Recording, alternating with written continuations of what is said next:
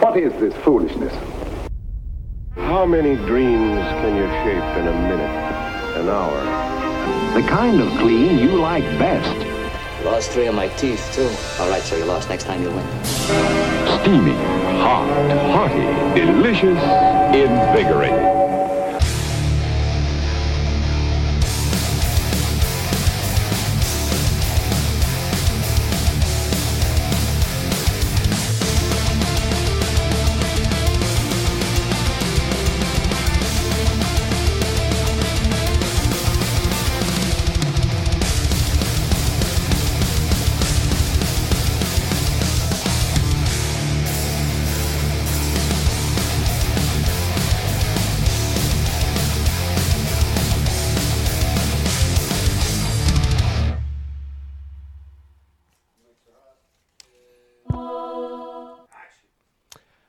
Folks at home, folks at home, how you doing tonight?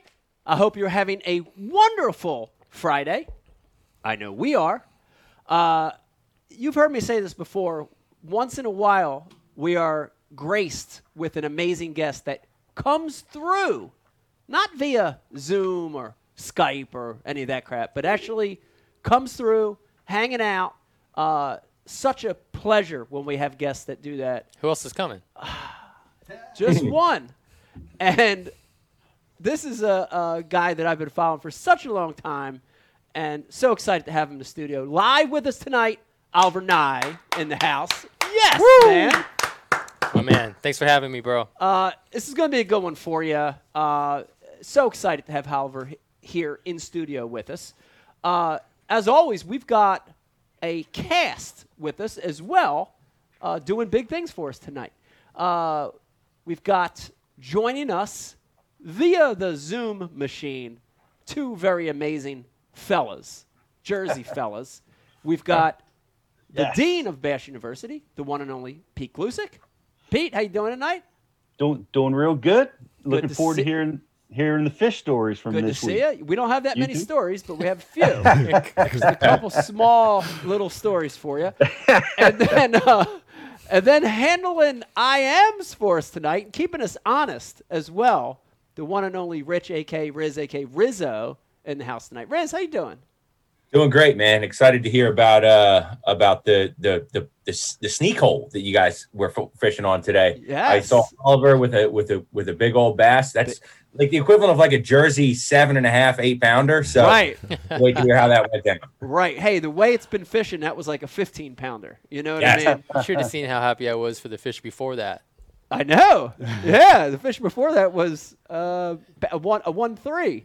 So Oliver, you now you get it. You you you know now when you see Mike go insane when he catches a three Now pounder. you know. It You all get it. makes sense, man. it all makes sense. Oh, now you know. Uh, pushing buttons tonight, making plays, making the show possible. That's to be right. quite quite honest with you, we've got the one and only Brian Carpenter producing tonight. Yes. Brian, how are you doing? I'm good, man. Yeah. You got to experience some of that rough and tough. Oh, this fishing week this too. week? Yeah. What's going on, Dude. dude? Come on, man. Miscellaneous Dreams was held down. That's what's up. Now that that was worth it on its own to have a kind of a rebranding, you know, an offshoot. I think that's worth it. Miscellaneous Hey, dreams. you, you do what you can, man. You make make do what you got. You know what I mean? Yes, yes. A- Yeah. And, real, real quick, too, I want to introduce Clint. Clint, pop your head in here real quick. Say hello to everybody. Don't be nervous. Clint's, Clint's been following us all week, doing a great job, working Killing his it. ass off on the camera. Clint, we appreciate you. He's even doing a little camera work tonight here on the show. Uh, Yeah. He, he's he's been known to break some stuff too. yeah. We're gonna talk about that later. oh, wow. Dislocations and Man, I, like, I like, I like, I've, I've been known to break some stuff myself. Uh, it's going to be a great show. he might have you beat. Oh, man. I don't know about that. We'll find out. Spoiler alert. It's going to be a great show. As always, your particip- participation is so important. Please, we want to hear from you. Please, all night, you got a question or a comment, hit up Rich on the IMs. Also, if you're watching over on social media, Instagram, Facebook, or Twitter, hit us up at Ike Live Show, and we'll get your questions through.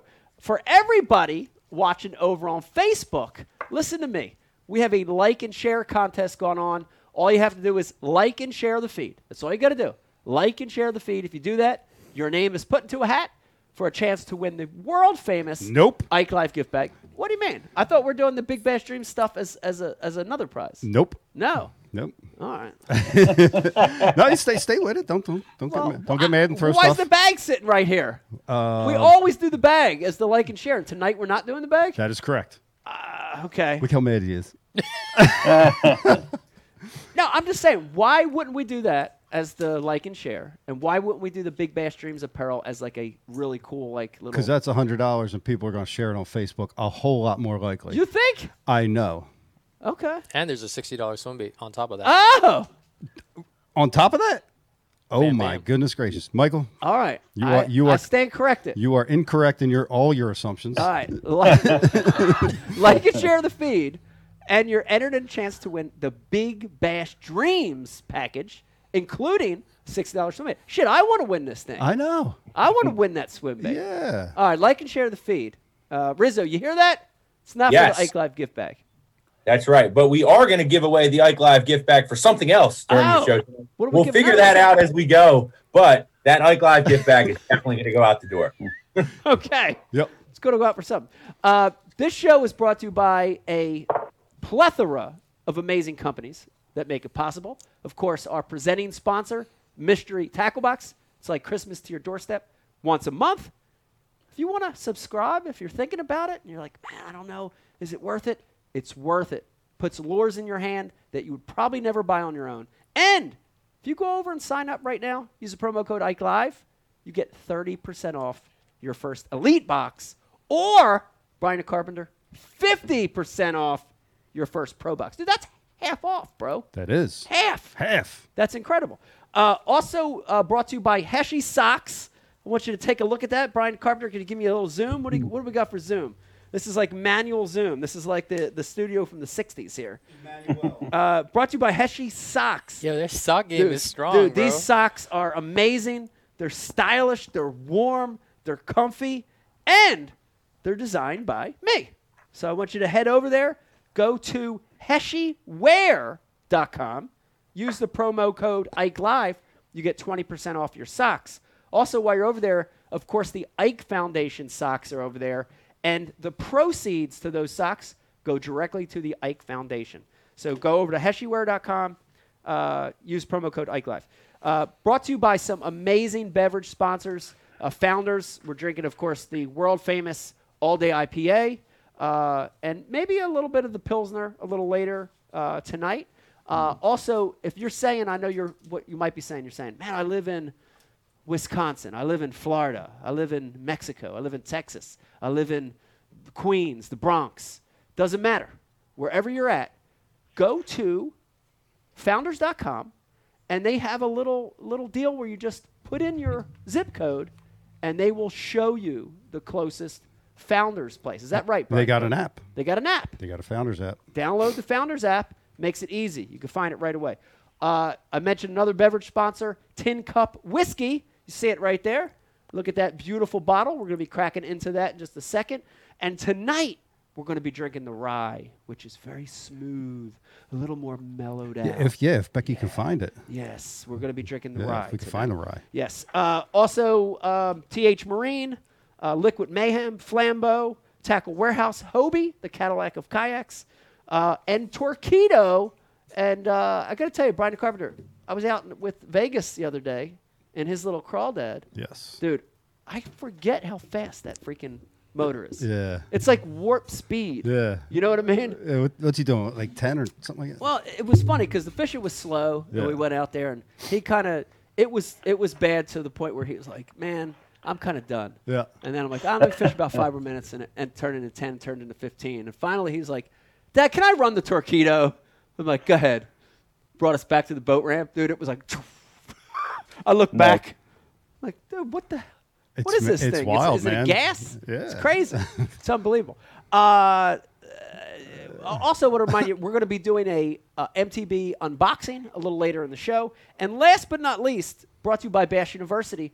And I want to leverage my man Pete Gluszek. Uh, Pete, great time of the year to sign up for BU, right? Post holidays, uh, it's cold out. A lot of people are wanting to learn. They're not out fishing themselves. It's a great time to sign up for BU. New Year, new you Ooh. at Bash U. Yeah, we we have a 60 day free trial going on. It's a big deal. So if you haven't done it yet, it's it, it's a great time. And it, what do you want to learn this year? I'm really excited because I want to announce that uh, we're going to be filming with Oliver Nye tomorrow. We're going to be Yeah. we're psyched. We're going to be doing uh, some stuff like introduction to big swim baits, uh, dealing with hard and soft plastic swim baits, like like he knows so well. Like he he showed us a, a, a little bit of his knowledge on the show on Tuesday. So can't wait to get on the water with Oliver. I thought we were talking about strike indicators. Yeah. Red and white. Red and right. white strike Tip indicators. Cool. That would be cool. A whole seminar on strike indicators. Like the little ding ding ding ding. No, a bobber. Oh, strike oh, indicator. oh, okay. Yeah. Well, the little bell on the tip of the rod. Or the bell. Yeah. The bell was always good. I thought you were talking about. strike. It indicates a strike. It does. I thought you were talking about tip ups, like we were going to go ice fishing. That tomorrow. also indicates a strike. It does. Yeah. Visual. Anything visual is good. Uh, let me remind you, we've got a great guest for you tonight. If you're watching, Oliver Nye is here in studio with us. And again, we want to hear from you. Hit us up on the IM. Before we get the show started, because I want to start getting into conversation here, as always, want to thank our policemen, our firemen, our EMT, doctors, nurses. Thank you guys for what you do. Also, thank our military, men and women, active and veterans. Thank you guys. This is for sure a crazy world, if not the craziest world I've ever seen with the events of the last couple days. so thank you guys for what you do. It's, Cheers to that. It's crazy. It's Yeah, crazy. no kidding. With that note, I'm actually going to crack my beer. It's a good one, and I want to get into it, man. I want to get into it. I, I, Albert, I want to corner the first thing I want to corner on, and we we got to talk a little bit about this fishing this week, but I want to I, I want to hear it again because I want everybody to hear this. There's a fish in everyone's life. If you become a fisherman, if you become a fish head like we are, I could ask Brian, I could ask Pete, I could ask Riz. We all remember the fish, the one that sort of got you hooked Right. and got you pointed into the direction. And and it was awesome because when we were down in we were down in my shop and I've got a lot of dude, I keep everything. I'm a I'm a mass hoarder. You know that. You got the I seen it. You got to peep it a little Yeah. bit. But I was going through that stuff, Brian. You're gonna love this one. I was going through and I looked down in one of my vats and I saw the old power worms, four inch finesse power worms. And, and I had, yeah, four inch finesse power worms. And I had like a hundred count of camo, which was one of our Johns back in the day. It was. I And- always thought that was a weird color yeah, as a kid. Yeah. And then and then all of a sudden you kicked, oh man, I remember that black Ah. tail John. Ah. yeah. Bro, black four inch Yep. select with the chartreuse tail. Dude, this was dude, That was one of the ones, man. the one. Yep. That was the first one. So mind you, this is early in my transition from being a panfish and sun fisherman. Yep. Yep. Uh, c- figured I conquered uh, the trout fishing with power bait and figuring out what length my leader was. Like, oh man, I got them dialed right. It's time for me to start messing with the big boys and, and try to be like these dudes I see, you know, on the regular at, at my home lake. And these dudes, you know, they come up with a little bit different energy. How, how old are we talking? Uh, 10 and a half, 11. Yep. Yeah. Good age. Yeah, man. Yeah. And uh, remember, I mean, I was fishing ultralight stuff. Literally, my first setup was a 14.99 Shakespeare spin cast combo from Kmart. Yep. Okay, and then the next one was like the 1999 ultralight combo spinning reel, like all plastic, Yeah. uh, uh, whatever. I don't even remember what that thing was. So the next thing was like I knew I had to like gear up to tackle this, you know, next big thing, Yeah, which was bass. a largemouth bass Right. and uh, that rod was like a six foot medium Mitchell rod, ugly thing, but that's that's all my mom would buy for me, Yeah. and she was leveraging grades to get me to, you know, Smart. Very smart. It worked, man. Yeah. It worked. So I'd keep my grades up, but she only got me the rod, so I had to step up from two and four pound line to six pound trilene, green. Yeah. Put it on that little ultralight uh, reel, but put it on that Mitchell rod, and you know bought my first pack of worms, which was a pack of those Berkley Select Yep. four inch curl tails. Yep.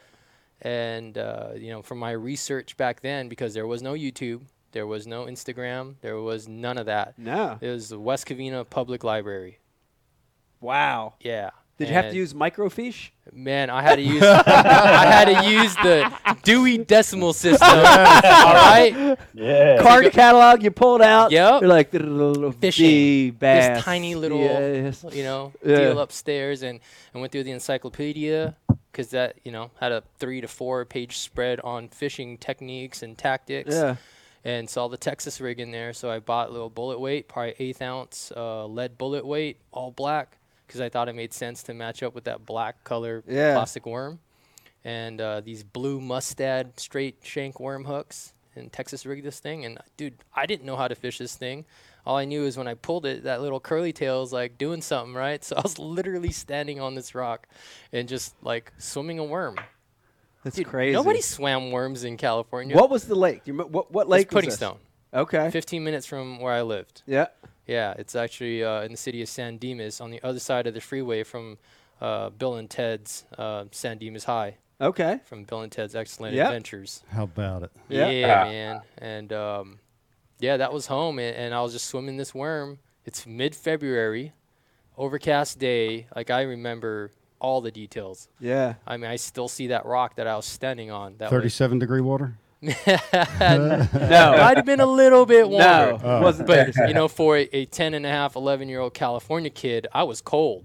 Yeah. Like, I was I was rocking my 90s like bomber jacket, you know, soaked through. Like it was bad, man. But I got bit, and I don't even remember if I set the hook. I just don't remember. And I just had this fish on. It was about a three pound fish. yeah. And Good yeah, fish. Isn't that amazing? Pete, Crazy. Pete, isn't that amazing? We've heard this from so many of our guests before where, Mm. dude, it's it's like you're there. Like when you were talking, it was like you were there yesterday. For How's sure. Mm-hmm. that possible, Pete? That that people can remember the vivid details of that like that. It's crazy. I remember I remember struggling every minute of every day to remember things for a test at school. Yeah. You know, I I could not remember a thing, but I can remember virtually every single bass yeah. I've caught in my life. Yeah. Yep. You know, I, and I think all of us that have this, you know, Yeah. feel, feel the same way because I, I can vividly remember catching my first bass on a floating Rapala. Yeah. That Dude, was what- about a two pounder. what's amazing too about that story is a lot of us had a family member that was there to sort of Mm-hmm. say, "Here's how you do it. Here's how you rig it."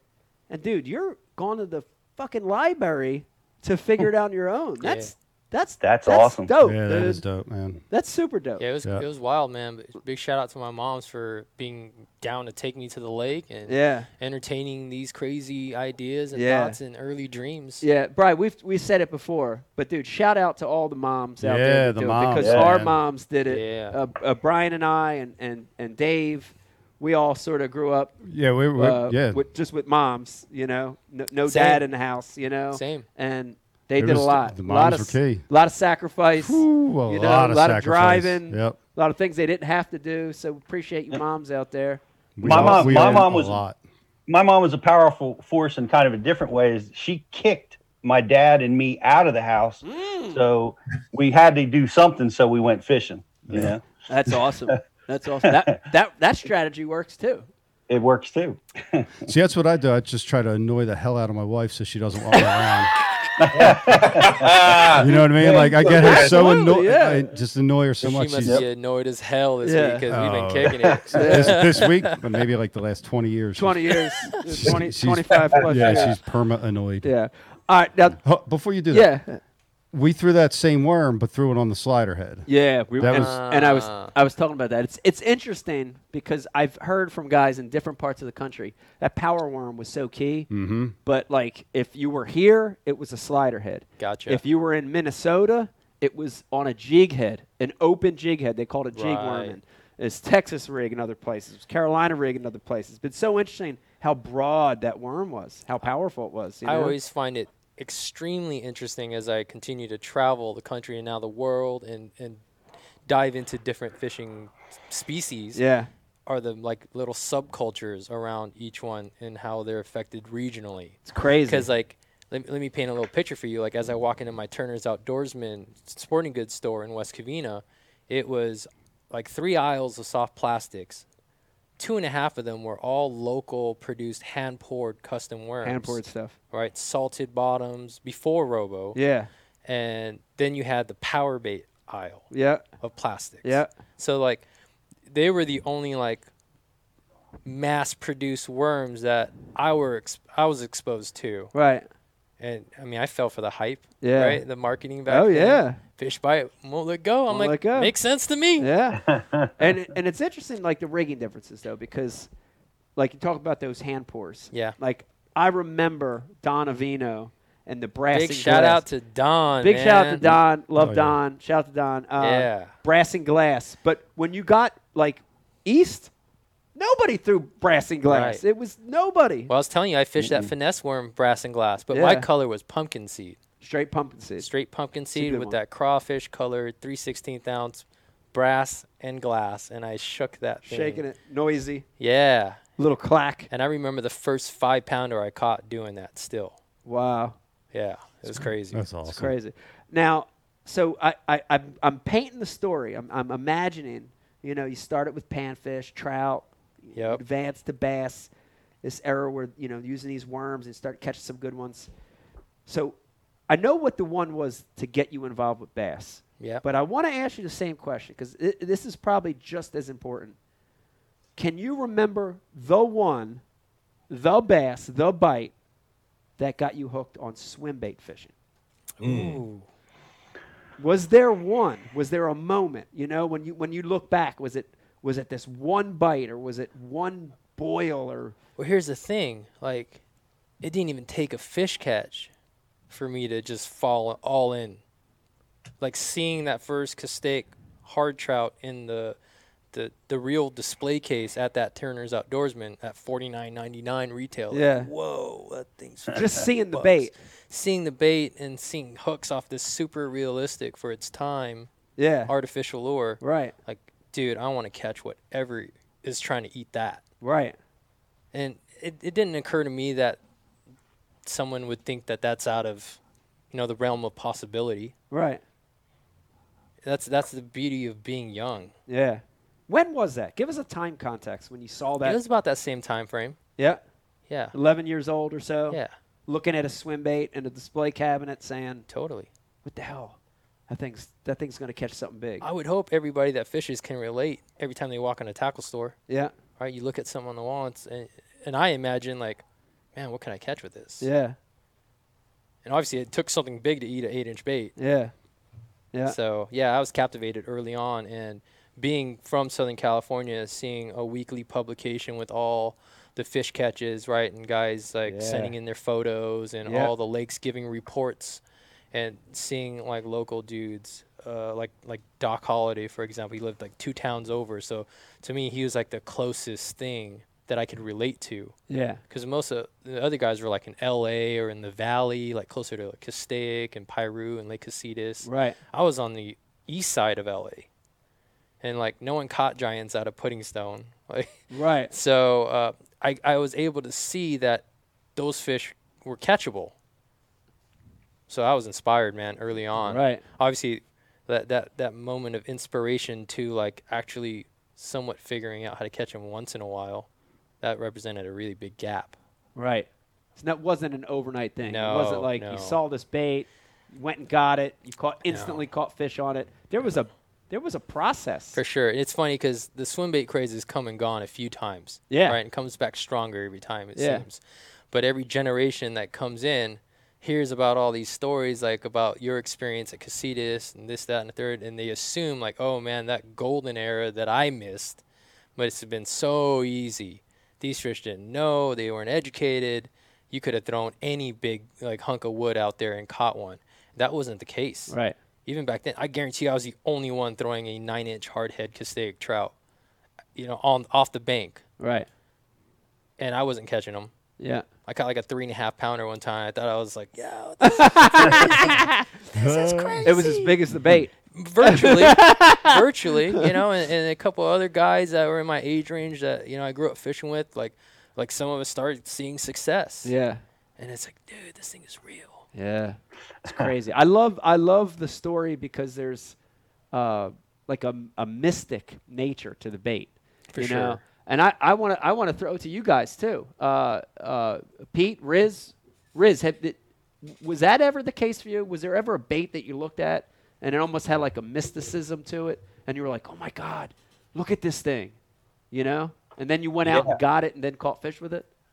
Yeah, I mean, honestly, it, it's it's it's so like chalk and a layup answer for me to say this, but like, it's it's it's for me, it's got to be the freaking stupid chatterbait. Like when I when I saw the power of that thing fishing off the back of other people's boats and saw you know how effective and you know crazy powerful it was, it was like, damn, I gotta get I gotta get tuned with this, I gotta get good with this, and um, you know, just listening now and two being on two shows with Oliver now, it's like it, just just hearing everything that he's saying about swim baits is really opening my eyes and, and making me think more about the power of swim baits and everything that they can do. Not necessarily just catching fish, but just being able to get fish to show themselves Yeah. and you know being able to to, to draw fish out of areas that I may never have thought that there was fish there. You know, it's a, it's really an amazing thing. Yeah. Now, Pete, I, I before you answer, I'm going to guess what yours was.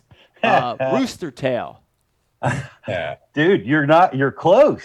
you're, you're. I'm telling you. See? And it, it, it was back around Woodstock, like you Right. normally say. Yep. And, uh, Peace and love. Everybody was but- banging all over the place. Yep, I remember funny. those days. Yeah. But uh, Ed Ed Cowan chimed in. His first bass came in 1968. Wow. Amazing, right? Um, but the uh, it was we were bait guys, right? Dad would take us and you know gr- dig worms and and we'd just go catch perch and bluegills and just have a ball, just getting dirty and being boys. yeah. And um, you know, Dad would stop, and every time we'd get t- to get bait or hooks, he he'd stop at the lure wall, and he'd pick a lure up and he'd throw it in the tackle box, and we'd all, you know, we were mystified by it, like. No, nothing's gonna bite that. How, does that really? Can that really work? Yeah. You know. Yeah. And um, I was a Mepps Black Fury, Whoa. Oh. Yeah. and uh, Big hackle I on the back. I remember that.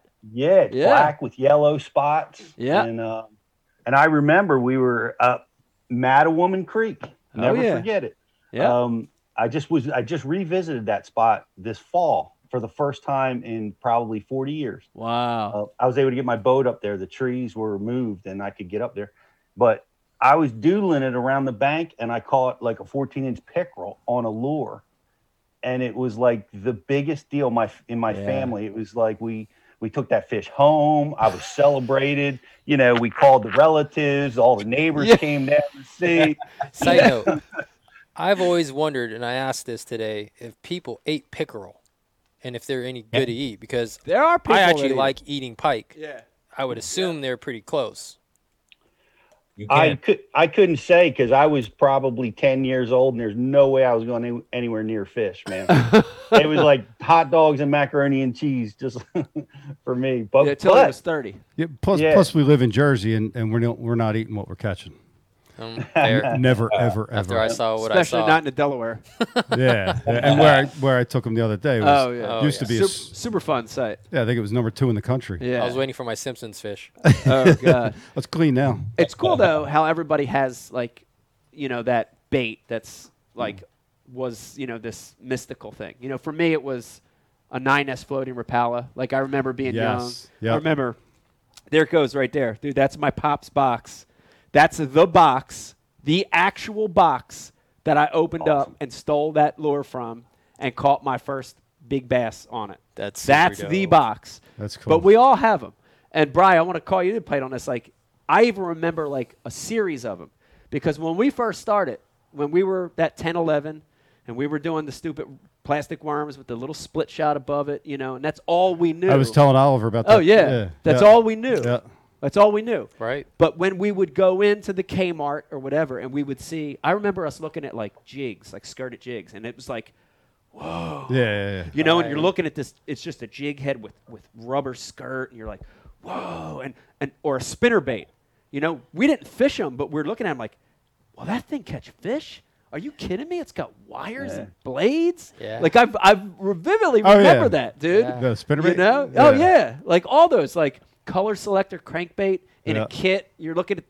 whoa, you know, and it Those are some funky colors. on Oh thing, yeah, too. like crazy, crazy. But it, but it's interesting that for you it was like a swim bait.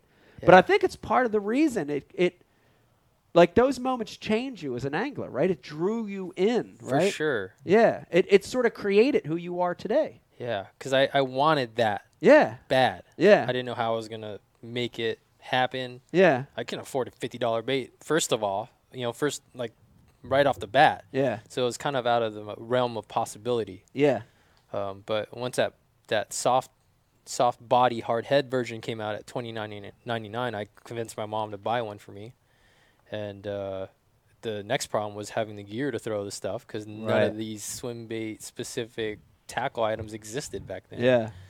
Um, Yeah, and you've got and you've got your Mitchell ultralight with six pound, Right, eight pound right. trilene green. But the funny thing is, like, and I was telling Clint about this, like, man, you guys didn't see my my first half to first two thirds of my fishing career, and it was very finesse based. right. You know, five pound maximum ultra green. Yeah. Like getting bit was like what I w- was all about. Right. So when I, I remember catching my first spook fish on 15 pound, I felt like I was cheating.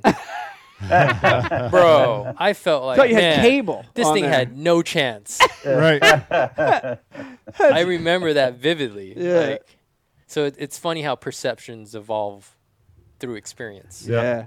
Yeah. It's funny. So Steve Carey from uh, Fish Sense Lures just texted me said um, his buddy made fish cakes out of pickerel this year and they were really really good. Wow. Yeah. Now, is fish Pickerel cake cakes. something you do with like a lesser quality fish, or is it kind of like the blue crab cakes where it's like it's really good, so let's highlight it? Yes. I would say no. It's not. You're not trying to mask anything Right. because they do it with salmon, with, with blue crab. Okay. Yeah, yeah. No, it's just just Cool. another way to eat it. The biggest thing is it's bone. It's bony. If you Bony. think, if you Yeah. figure out how to remove the bones, it's got to be a decent. yeah, when the fish is just a, when it's you know not as fresh, that's when the supermarket turns them into fish cakes.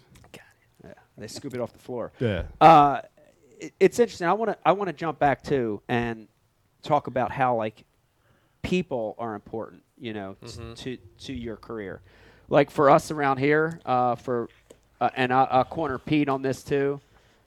You know, like I can run off a list of names that were important for us. You know, in the bass movement in the Northeast, right? Right. Like Ed Cowan, uh, Pete already mentioned his name. Rich Schneiderite, Randall Romig, Brian Kerschel. A little later, like these characters that were important.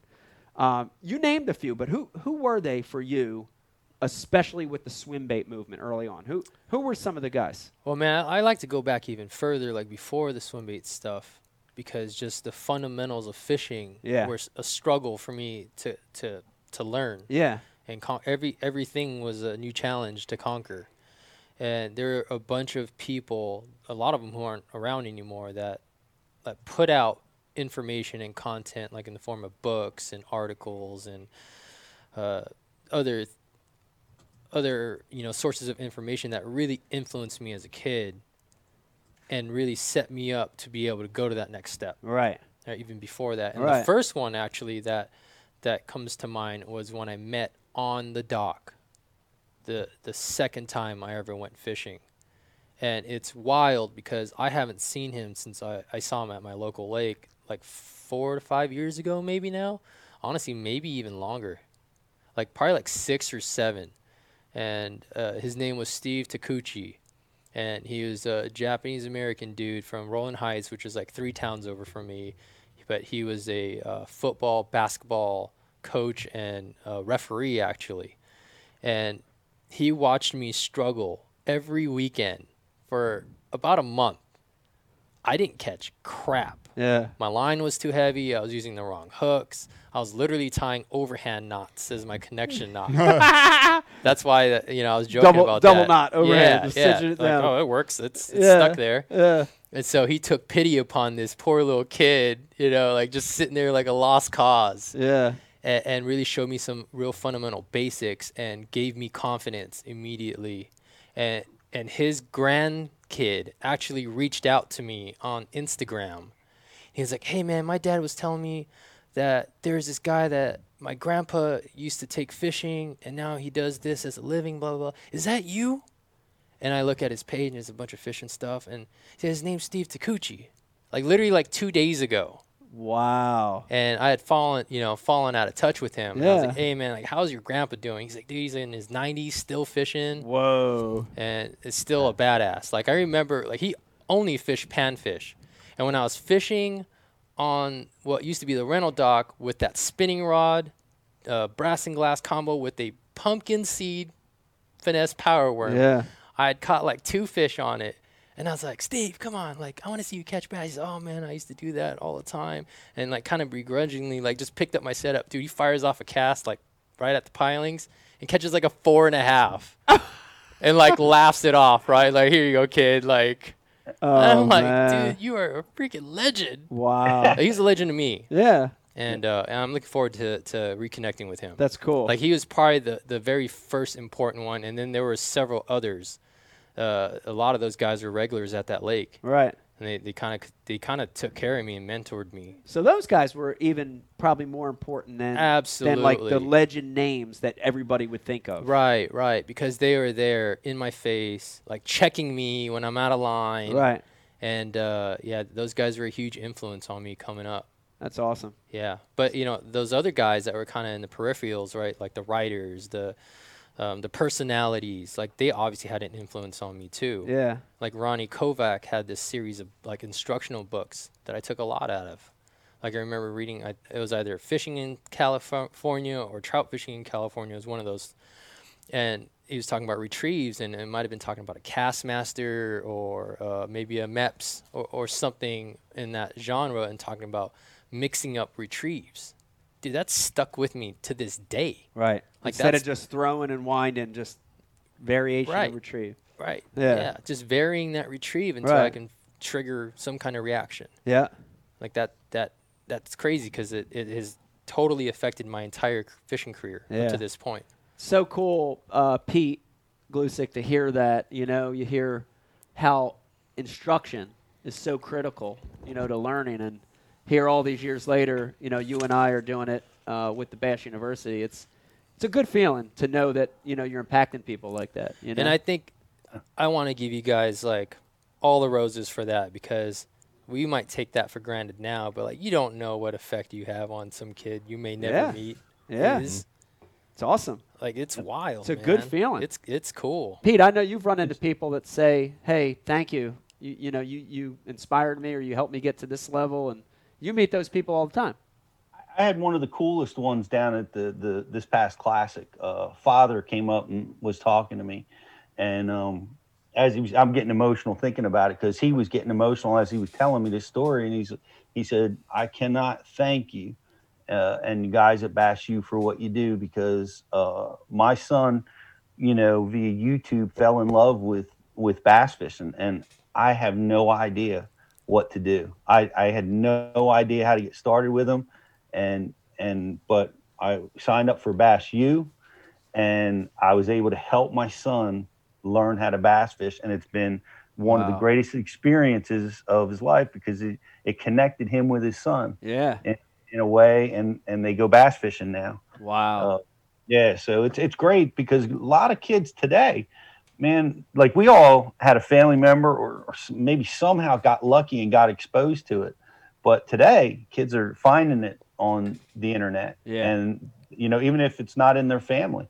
Yeah. and um, you know, and they're they're seeking information and and trying to learn, and oh my gosh, I remember I remember finding Bassmaster magazine and Yeah. signing up for that and could I mean I'd run to the mailbox oh yeah, I remember. to get because it was the only source, Yeah. you know, and yeah. I cover to cover. You remember reading the ads? Like you'd read every word of the ads Oh, for yeah. the, the the color selector, you know, Yeah. uh, just just to just to pick up some, just to get more invested in it, you know. Damn Yeah. man, we were geeks. Oh, dude, I Like, love it. seriously. Oh, yeah. I'm thinking back Oh, to all that time I used to spend through everything I Oh, had, whether God. it was a you know catalog or a magazine. I would just go back through it over and over. Same. I haven't heard geeks in a while. Yeah, We did the same. Good pull. We did the same thing. It was unbelievable. Uh, uh, let's go to Riz. I know uh, I I haven't checked in on you a while. I know we got a ton of questions coming through. Give us some good ones. What do you got, Riz? Yeah, so the first one that I'm going to go with here is from uh, uh, Frankie from Slay Nation, and um, he's going to draw You. he's going to draw a little parallel here between athletics and uh, and bass fishing. And he wants to know from Oliver how ha- how did playing basketball and that work ethic that you developed in that translate into your fishing game? That's a good question. Man, that's complex. Good question. I- and it it's almost a in on direct correlation because that same age where I discovered fishing, I discovered playing basketball. And I remember we used to pl- have like almost a recess before school started at my schools in the mornings. Then they'd ring the bell and then you line up and go into your classes. Well, you they let us play basketball or kickball or dodgeball. Man, those those dodgeball matches used to be crazy. They actually outlawed them, bro. Yeah. First they took away the Kids yellow get balls hurt. because they were hard, and we Oh, were, yeah. it was all headshots, bro, like Yeah. straight up. Uh, and then, and then you know we always got in fight. It was crazy. Shout out to La Puente, man. Like it was, it was a good That- time. it I'm was glad I crazy grew in up my, there. hi- That's my- awesome. in my high in my high school. They would let the the seventh gr- graders play against the seniors. in Dodgeball. Wow. wow. Oh, oh my God! You you'd see kids, seventh graders get knocked into a loop, concussions, black eyes. Bloody nose, crying. Oh, But that's it that's was that's when they had the whole school was in one classroom. Oh yeah, that's Oh, one. That's exactly. one room schoolhouse. Yeah, the one room schoolhouse. Wasn't Laura Ingalls your classmate? the little wooden desks? And had the ink well. Inkwell. Pete used to dip Well- Laura's Laura's pigtails in the ink. She mm. hated him for it. we did have a small school with double sessions, so we our seventh and ninth graders went to school for a little while with the tenth and twelfth graders, and we'd have gym and yeah, we had to, we had to fire it too. It had to get canceled. Too many kids are getting hurt. yeah. That's great, man. But I, I loved playing it, man. It, that's a great question because I in tournament fishing, I feel like mental toughness is is is the most important thing, and and that is developed through sport, and I got it through wrestling, um, and that that was my sport. And you know when you're, gosh, when you lose those fish, when you lose those six pounders, and oh man, and you're in a tournament scenario, and um, all the craziness, you know, 70 mile an hour winds. Well, not that much, but 20, 30 mile an hour winds will hit you on Lake Erie, and you got to drive. You got to have the fortitude to go, you know, 20 miles out into that crap, man. Yeah. It's you got to be able to dig deep, and uh, I think sports d- delivers That's that. when Pete and- puts his singlet on. You know what I mean? Yeah. We got heavy winds, folks. Get your singlets on. Yeah. yeah, it doesn't man, retain back to the water, man. It just it just runs off. Yeah. Yeah, going back to that basketball, right? So we don't miss this question. Uh, I- I remember hitting that first baseline like ten footer, and like my friends cheering me on, like, "Dude, that was cool!" And, and that that moment and that feeling of that ball going through that hoop, I'm pretty sure I switched it. Um, is a very similar feeling to that first bite I ever got Yeah. it's giving me a, a really similar like you know rush of Wow. endorphins Yeah. and positive return Yeah. so my love for basketball like what like it coincided with my love for fishing and still to this day Yeah. and, and I, I tried out for the team made it and kind of like fishing like i see this a lot right we all fall in love with whatever activity it is and let's use fishing for example and and myself included just because you love it and are passionate about it and, and consume all things fishing that may not translate to actual performance so basketball taught me that i actually had to work Right. at the game to be any good Yeah. Yeah. and it's the same thing in fishing It is. right? Very and, it- and there's so many parallels, man. Like, Yeah. the f- you know, I preach fundamentals all the time, and they're they're as important in either sport, Yeah. fishing or basketball. And Yeah. if, if you're missing fundamentals, it, it hurts you the higher you go. Right. I feel, Yeah. uh, especially when you want to you know aspire to catch a giant bass, uh, the biggest fish of your life, on a really big bait. Like, man, you're missing a huge part of the puzzle Right. you're gonna you're probably gonna take a lot of bad shots, right? Uh, and, and you're not gonna execute when you have opportunities. Yeah. So I, I urge people to be patient.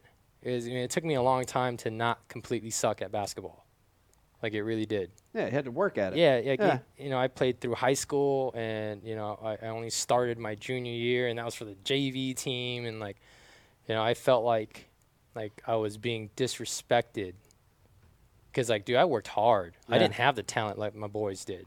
Yeah. Because I'm still friends with a lot of a lot of the guys that I played basketball with growing up, and you know they they just had this ability that I I, I lacked, and but I developed a jump shot, and uh, you know went from there. And it's funny because to this day, especially through adulthood, I was the only one left that really played regularly.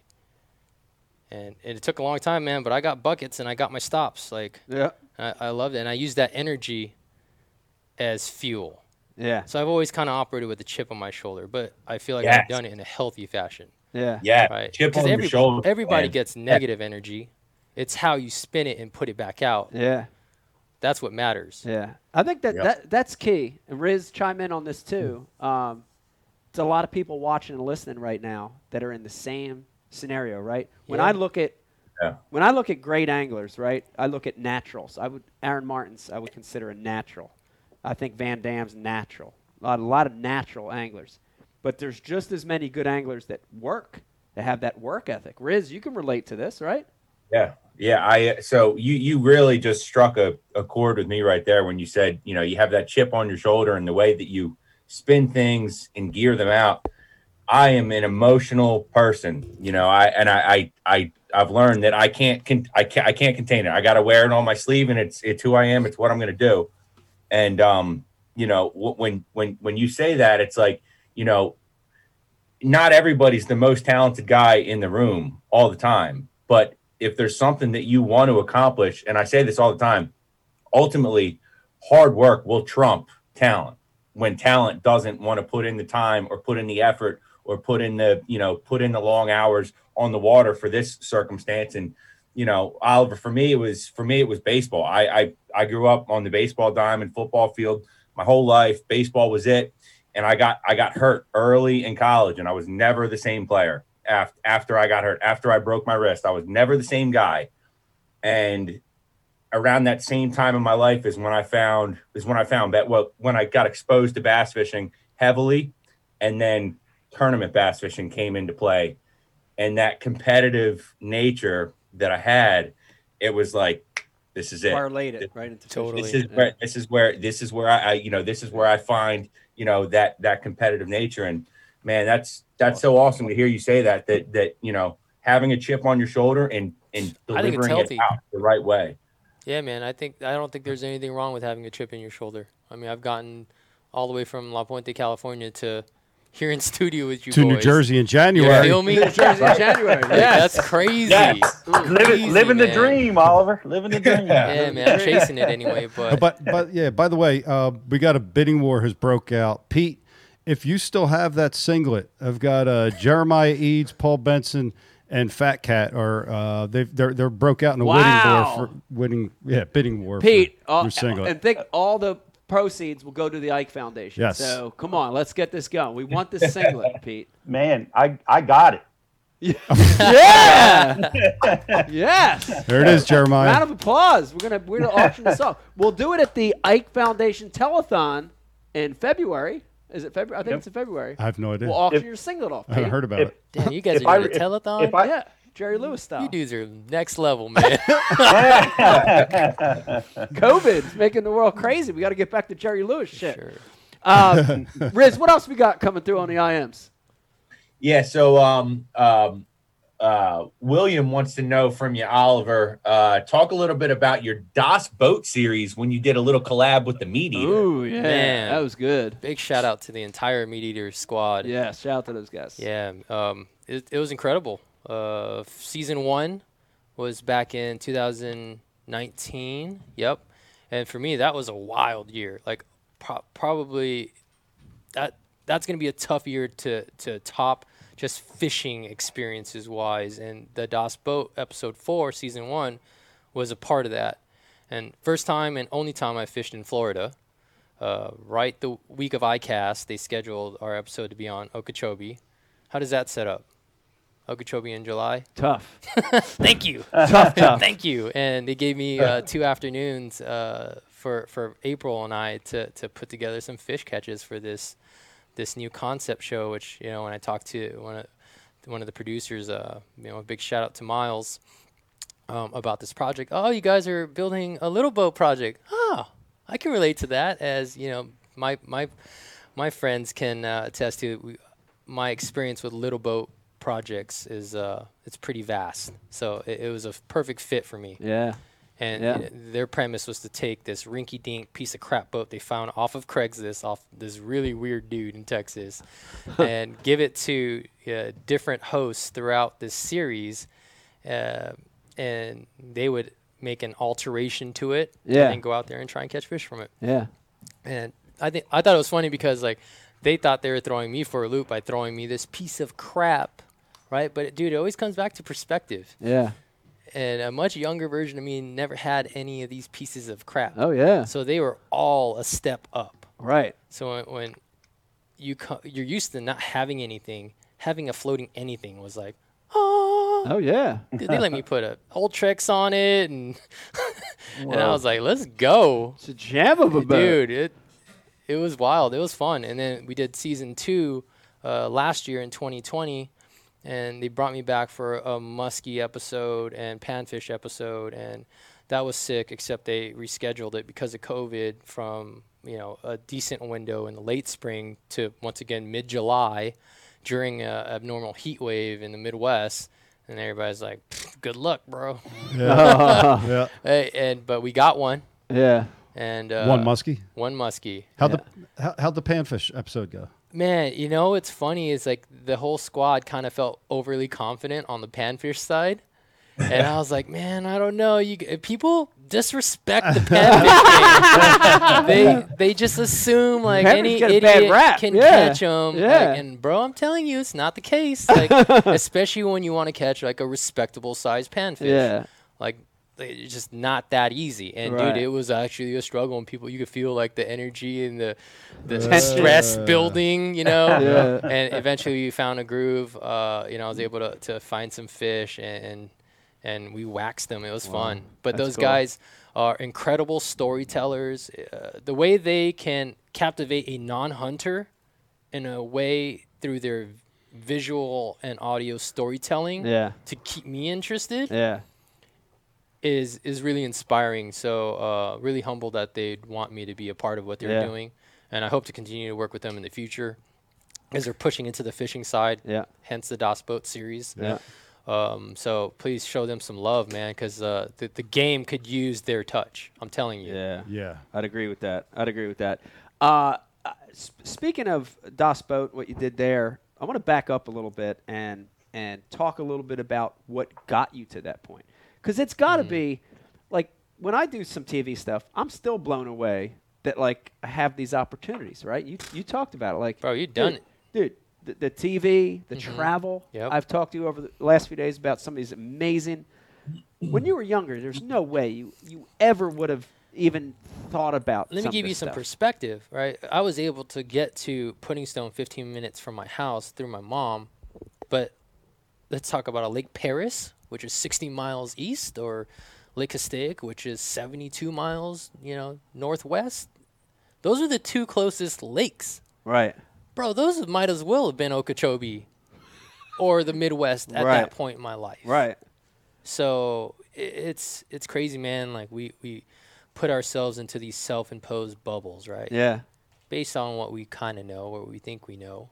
Um, but it it's it's a testament that if you if you want to experience something bad enough Yeah. and are willing to to try to figure out how to suck at life a little bit less, uh, you can do com- Yeah. some wild stuff, man. Yeah. It's cool. It's cool to to to see the journey, uh, and it's been amazing. But I want to I want to step back, and I know a lot of people watching and listening are really anxious to hear the story of of Big Bass Dreams and the, the beginning of that movement. And and for everybody watching, there's probably maybe a few people listening that don't know about it. I want you to check it out. Um, go to all the social sites, just Google it, watch the stuff come up.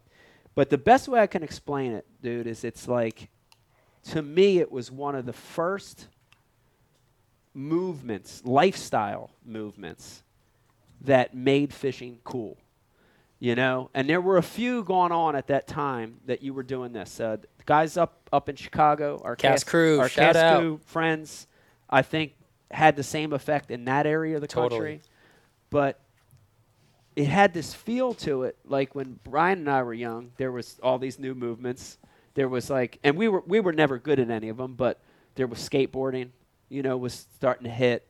There Right. was freestyle BMX was starting to hit. B-boying, come on, There was man. b-boying. There was breaking. Come on, man. There was graffiti writing. There was all these amazing things that were like underground Right. and new and raw and fresh. Yep. And you know, to me, when I look at like Big Bass Dreams, what you guys did, it was like you took something that was underground and raw and fresh, and you made it appeal to people in a very approachable way. Right? It's like w- when you see the content, it's like, shit, what are they doing? They you want to be a part of that. Tell me how all that started, because this is this is a crazy, i very impactful. I'm telling you, that Wild. whole movement's very impactful for a lot of people. super wild, man. And you made you made the comment that Big Bass Dreams made fishing cool to you, but what most people don't understand is fishing has always been cool. Fishing has always been dope, but we've only been able to consume it through the the few people that were telling that story Right. and portraying this activity. Right. Because as American as fishing is, dude, it's deeper than that. It's worldwide. Oh yeah. We don't own it. No. No, we have a heavy influence on it Yeah. right? But it, it's it's a human thing, and it's always been dope to be able to go out there and you know at the very fundamental level, catch a fish and provide a meal for yourself and your family. Yeah. That's that's stripped down. That's the core of what fishing is. Think about that. What better high was it? You know, a few generations ago when like, you literally your next meal or not is ding ding. Yeah. Yes. Yeah. I'm gonna eat. Yeah. Thank God Pete wasn't alive back in 1850. He would have died instantly. So. Wait, Big why- Bass why- Dreams never made fishing cool, Why, man. why Pete die? No. Oh, Yeah. not my Peter. I'd have caught him. I'd have caught him. But uh, all it is is it started with me. I, I'm not Big Bass Dreams.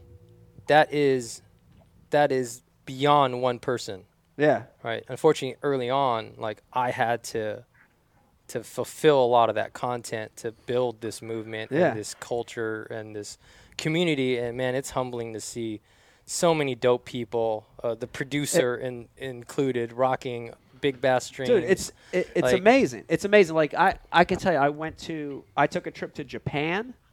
I saw Big Bass Dreams shirts in Japan when I was like, there. yo? Today, yeah, today, dude, we're in South Jersey, man, the land of South Jersey rednecks. This dude who's just this regular dude's got a regular job, just Yeah. a regular Italian dude from South Jersey, was a giant fan. He's Crazy. rocking a shirt. Bro, he, he went Clark Kent on us. Dude, it's crazy. shout out to Joe. Yeah, Shout man. Big Joe shout out to. Joe, man. But but like that's got to feel good because you know what you guys did, what you guys are still doing. yeah, dude, you're you're affecting the whole culture. yeah, man. Like fishing has afforded me such incredible opportunities to have like the most incredible experiences that I never would have really felt were possible. Yeah. So I, I, w- I s- I have this vision of Big Bass Dreams influencing that culture in a positive way, Yeah. like to its fullest effect, whatever that may be. Yeah. Like, um, and it has. it's cool, man. It's it's really humbling. Like people worldwide, like you Yeah. said, it's it's wild. We got a team in Australia, got a team in Canada, a team in Italy, team in France, Spain. It's it's gnarly, man. Yeah. And like everybody's Did you- super dope. Did you know get to that though? Like in, Big in- Bass Dreams. Yeah, I mean in the very beginning, were you were you Nah. when you guys were like sitting around just like we are now having a couple Yeah, beers? yeah. Were you strategizing like we're gonna have world dominate, did, or did it did it develop on its own? So th- so this is kind of how it all started, right? And it started with my boys. And dude, I play basketball and I'm undersized. Uh, and I'm the type of dude when I show up to a new court, like I might not even get picked, if not picked last, right? And so y- I grew up talking cr- like trash, man. Like I'm a trash talker. I, I, I, enjoy it to this point, Yeah. and but I learned like you better be able to back up what you're saying Yeah. and and and that affected my fishing. This goes back to that earlier question. To like my own homies were telling me that I was full of crap and lying about some of these experiences that you got to see firsthand. Yeah. Right? And I'm sure you told people in your circle, like, Oh, yo, yeah. Like, was Brian calling BS on some of it, maybe? Like, at one they point? wanted they wanted to see the video proof. Until the video proof came Right? out, it was see, and and back then, man, like it just, I had to like show my boys, like, oh yeah, like you seriously don't believe me, yeah. dude. It was like Sony camcorders that I had to borrow from my boy Alex Arias. Shout out to Alex. Like it was a birthday gift from his mom, but he never used it. Put it on a tripod, and on the very, very first like very first time I took it out on the very first rendition of this Dream Machine, which is this rinky dink Valco, which I posted on my Instagram not too long ago. Like, dude, there were no GoPro mounts and stuff back No. then. Dude, this is a piece of crap boat with a piece of crap deck, and like I figured like a bungee cord, like kind of to like the stern and like the side of the gunnel would like hold down the transom. Bro, I get hit with a jet ski wake. Okay, and, Oh, and I'm just like, bloom, bloom, and then you hear and I turn around, I see Alex's camcorder going over. Dude, I'm fully clothed, and like in one motion, I'm like in the uh-huh. freaking air, and I grab it, and I'm like trying to hold it above water, and it's windy, the boat's floating away, and I'm like, all right, get on your back, man. Like, I can't, like, oh, it, no. it just happened so fast, and finally I felt like the ground underneath me. And I walk up, right, and I look, and I'm holding the tripod, and the camcorder had worked its way off the tripod mount. Like it was gone. Oh, oh. And I was No. like, bro, like I'm dead broke. And this is like, you know, an expensive camcorder. yeah. Uh, man, it was tough to break it to him, but I made it up to him. I gave him a GoPro a couple years later. a couple, couple years yeah, later. yeah. Co- it took me a while, man. I'm telling you, it was not easy back then. a week then. ago, he gave him a GoPro. Yeah. so shout out to him. But I, I started this this mission to capture these incredible moments that I was experiencing almost all through the big bait. Because it's behavior I never saw in the first part of my career. You know, Texas rigging or split shotting or even fishing a Don Iovino splash it, Yeah. you know, on the surface. Like fish did not behave in this manner for anything, you know, smaller than that. Right. They just didn't. And and nobody that like, even back especially back then, swimbait fishing was not popular. Right. Like the, the the oh what are you fishing for? Like oh the you know the laughs and the jokes and the trash talking like were real. Cuz it was absurd seeing this little 90 100 pound kid, you know, with a saltwater rod and reel throwing a 9-inch bait and just like what is this kid doing? Yeah. Yeah. So yeah, man, I made it a mission to, to to film this stuff, and I was actually succeeding in capturing some stuff. Like there was, dude, it was a struggle. Like battery life sucked. Yeah. Uh, this is like before like SD cards even. Right. Like SD cards were like a new thing. Yeah. Um, Yeah. So you actually had tape, actual tape. right. That one that fell in the water was yeah, a tape. like a mini DV. Yeah. Yeah. So I, I upgraded to like a San Sanyo like waterproof thing that Yeah. worked, and you know I got some some footage early, and then I discovered that GoPro in like 2009 or 10, whenever that first one came out. Yeah. And uh, when I came back to fishing, because I took this two year hiatus, um, I just made sure like I was just rolling. Right. And in 2012 was when I went on this wild run Yeah. from early January, I blanked for like four or five weeks because I had a bunch, you know, I had two years of rust to shake off. Right. Didn't catch anything. And then the first fish back was like a seven and a half. And this is like the middle of February. And it end the day with an 11, 11 and a half. Was one of the two. And I was like, yo, and Giant. that, that had me going again Yeah. dude the very next day i had a mega bag um, the next four days i had mega bags and dude it just kind of came back together and i got it all on video Yeah. so it's like yo come over man check this out and we're sitting there and i'm showing some of my closest friends like these videos and you know this is after uh, some of the early videos came out like big bait posse which Yep. you were a part Yep. of so shout out to that whole squad man uh, you guys inspired me to to put out something that i thought was special because like i was sitting there man like and I had kind of dabbled in the fishing industry, at least like regionally in the past. And, you know, with that comes attention, wanted or not, you know, drama, potentially, people like just breathing down my neck, seeing where I'm fishing, Yeah. and you know potentially like burning my own spots. Like back then, dude, no one shared info. There was none of this Bass U. There was none of this tutorial. This Right. bro. Info was hard earned Yeah. through freaking trial and error Yeah. and you know wasted money spent on baits that didn't work and I mean you you name it like stressed relationships right like jobs like throwing away schooling like like it's bad man Yeah. fishing is a wild Yeah. activity like, yeah. um so Did you did you get a lot of hate? Like no not guys- really like there was nothing to hate on really at the time except for like maybe some like a little bit of envy slash jealousy of like a fish catch but like none of this existed Right. back then. They didn't really go beyond that. But uh, I had to make this conscious decision like, okay, if I'm going to do this and put something out there, I'm going all in. Or I'm not doing it at all. I'm just going to keep it to myself, like show the homies. And uh, I just eventually felt like, man, this is too dope not to share. Yeah. Because I, like, I was catching big ones. Right, I was catching uh, like a smaller bag would be like 30 with Small most of them in the mid 30s. And dude, dude, it's, uh, trust me, like that's not a normal thing. Like, Yeah. Like I would catch a 20 pound bag and be like, dude, I smashed them. Okay, like fishing in California is not easy. So don't Yeah. don't hear those numbers and be like, damn, like the golden era. I wish I had a hot tub time machine Yeah. and I could go back in, and, you know, and throw any of these baits. Dude, it was not that simple. Um, so it was really special what I was experiencing, and like, dude, I, I I reconnected with some of my old friends like Carnell Lee, who I hadn't seen in like a decade, and I was like, yo, like, you'll never guess like the things that I've kind of figured out since I've seen you, homie. And he'd come out, dude, and he's throwing an eight-inch Huddleston, right? He's like, dude, this is crazy, and he watches me catch like four big fish like one even boat side. And I called it. He's like, "Hey, make sure you wind that bait all the way to the boat because they'll eat it at the tip." Like, and I swing it in the boat, and he's just like, "Yo, what the hell?" And dude, Crazy. and he was a great conventional fisherman. And, Yeah. And you see, like in that first DVD that we put out, like I'm fishing with all my boys, and didn't mean that they were catching them too, Right. even though I was like experiencing this wild thing. Yeah. So it's not the spot, it's not even the bait, it's it's everything put together. Right. So don't think there's shortcuts to these kinds of experiences. Is my point.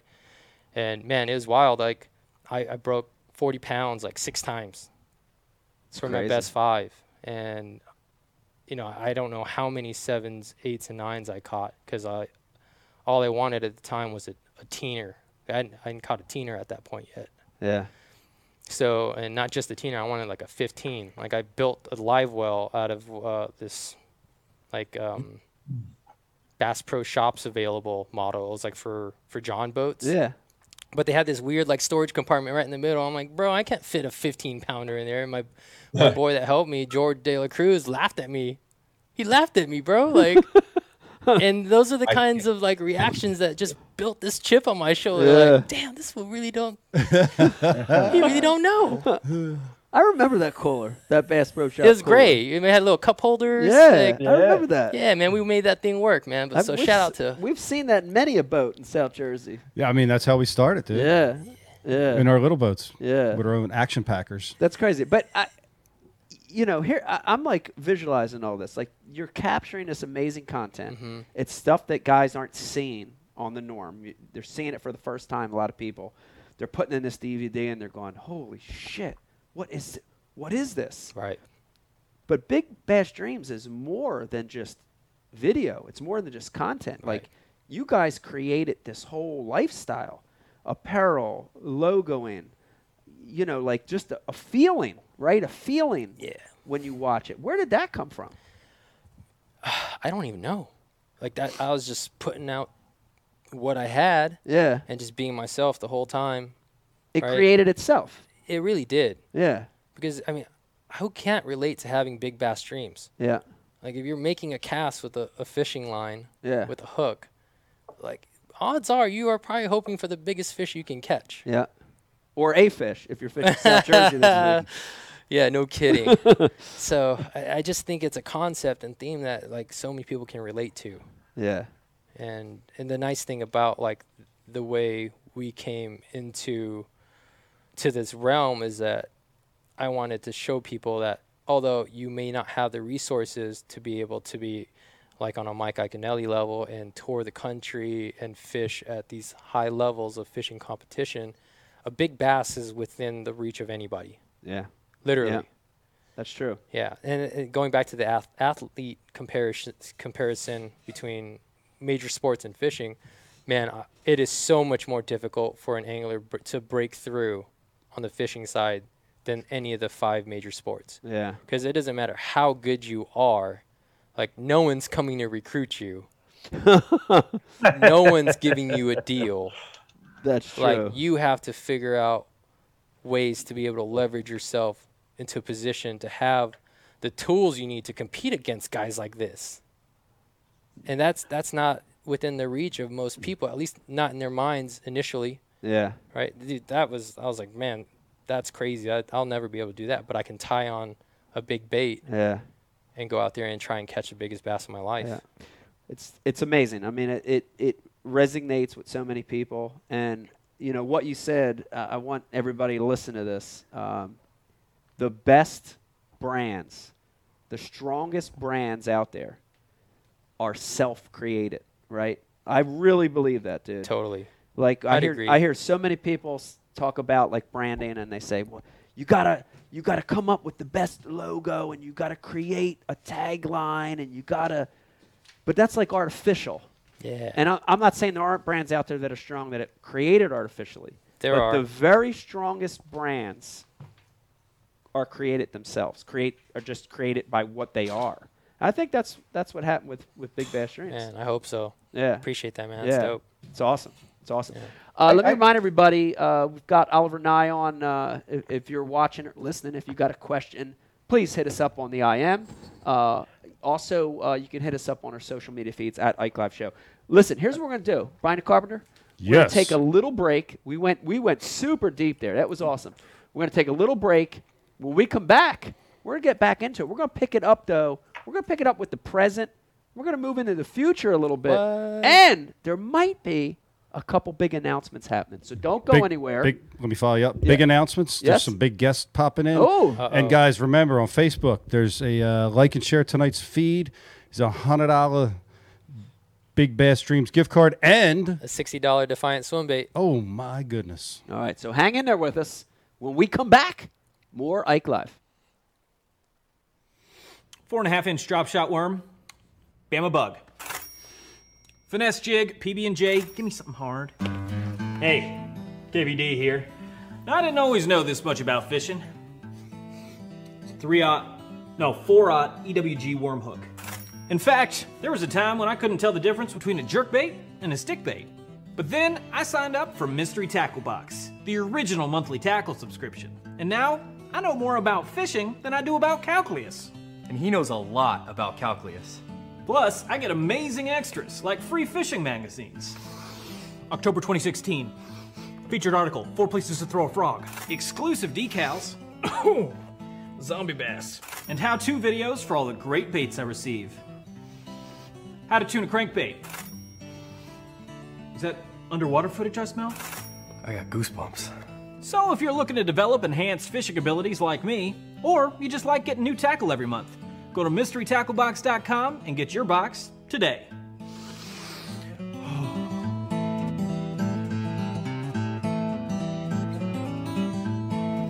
Ooh, live minnows.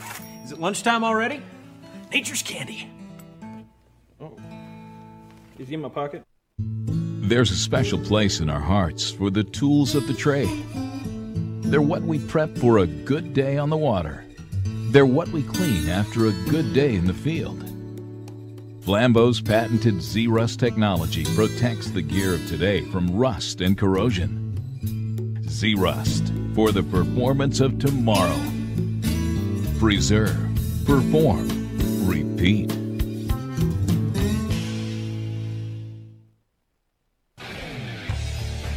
You work hard to catch your fish. TH Marine has two products to ensure your fish survive. The Oxygenator injects 100% pure oxygen into your live well. That increases fish survival by 35%. For the perfect combo, add G-Juice Live Well treatment. It calms fish, stops bleeding, removes ammonia, and replaces slime coat. Get an oxygenator and G-Juice and keep your fish alive. Holiday season is almost here. And you know, holiday season might as well be sock season. We're excited to announce our brand new partnership with an amazing company, Heshi Socks. That's spelt H E S H I Socks. Go to HeshiSocks.com to check out my brand new Mike Iaconelli collection. That's right, I have my own custom socks in tournament colors. I promise you, you will never, I mean never, find a more comfortable sock. The great news all my socks are under $10 a pair when you use our promo code IKE20. This is perfect for holiday season. Go to HeshiSocks.com, use the promo code IKE20 to get the most comfortable socks in the world.